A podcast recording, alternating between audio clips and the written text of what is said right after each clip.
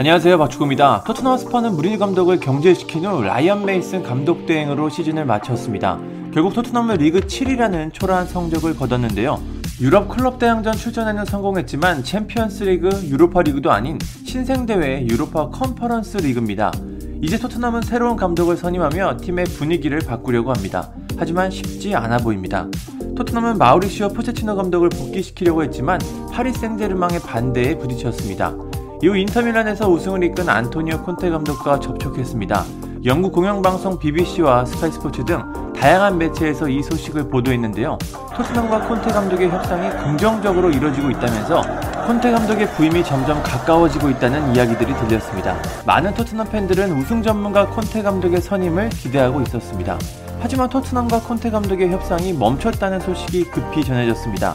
성사 직전까지 간 협상은 왜 이뤄지지 않은 걸까요? 콘테 감독은 토트넘 부임 후 즉시 전력감 선수들을 대거 영입하며 팀을 바꾸길 원했습니다. 즉 자신이 원하는 최고의 선수들을 영입해 우승할 수 있는 팀을 만들려는 생각을 갖고 있었습니다. 이에 콘테 감독은 충분한 이적 자금이 필요했습니다. 하지만 다니엘 레비 회장은 콘테 감독이 원하는 수준의 자금을 지원할 생각이 없었습니다. 결국 콘테 감독은 이적 자금에 대해 의구심을 가졌고 결국 협상은 끝났습니다. 레비 회장은 콘테 감독처럼 당장 활용할 수 있는 선수들을 대거 영입하는 것보다는 과거 포체티노 감독처럼 어린 선수들을 육성하고 활용하는 정책을 생각하고 있었습니다. 포체티노 감독 시절에는 이런 시스템이 잘 운영됐는데 무리뉴 감독이 오면서 이 부분이 잘 운영되지 않았습니다. 결국 레비 회장은 다시 토트넘의 색깔을 되찾기를 원하고 있습니다. 또 콘테 감독의 연봉도 협상의 걸림돌이 됐습니다. 콘테 감독은 토트넘에 1,500만 파운드, 약 235억 원의 연봉을 요구했지만 토트넘은 이를 부담스러워했습니다. 양측이 원하는 연봉 차이는 300만 유로, 약 40억이었습니다. 결국 이적 자금 문제와 급여 문제가 복합적으로 작용해 토트넘과 콘테 감독의 협상은 무산됐습니다. 결국 계속해서 감독 선임에 어려움을 겪고 있는 토트넘은 혼돈에 빠졌습니다. 지금까지 토트넘의 감독 선임 작업을 보면 팬들 입장에서는 한숨이 나올 수밖에 없습니다. 토트넘은 무리뉴 감독 경질 후 다양한 감독들을 살펴봤습니다. 우선 라이프치히에 있던 율리안 나겔스만 감독에게 관심을 가졌습니다. 그런데 바로 바이에른 뮌헨 감독으로 부임했습니다.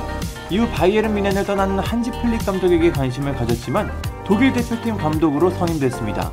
레스터 시티의 돌풍을 이끈 브랜든 로저스 감독의 영입을 시도했지만 공개적으로 레스터 잔류를 선언했습니다. 공격적인 축구를 펼치는 아약스의 에릭 테나그 감독에게도 관심을 가졌지만 바로 재계약 소식이 전해졌습니다. 결국 돌고 돌아 다시 포체티노 감독의 복귀를 추진했지만 파리 생제르맹이 강력하게 그의 잔류를 원하며 무산됐습니다. 이후 콘테 감독과 접촉했지만 협상 막판에 무산됐습니다.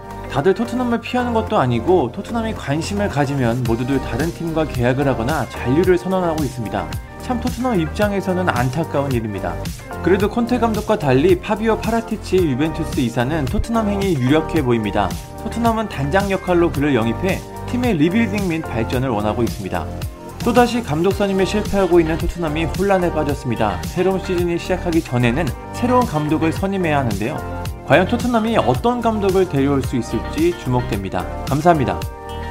구독과 좋아요는 저에게 큰 힘이 됩니다. 감사합니다.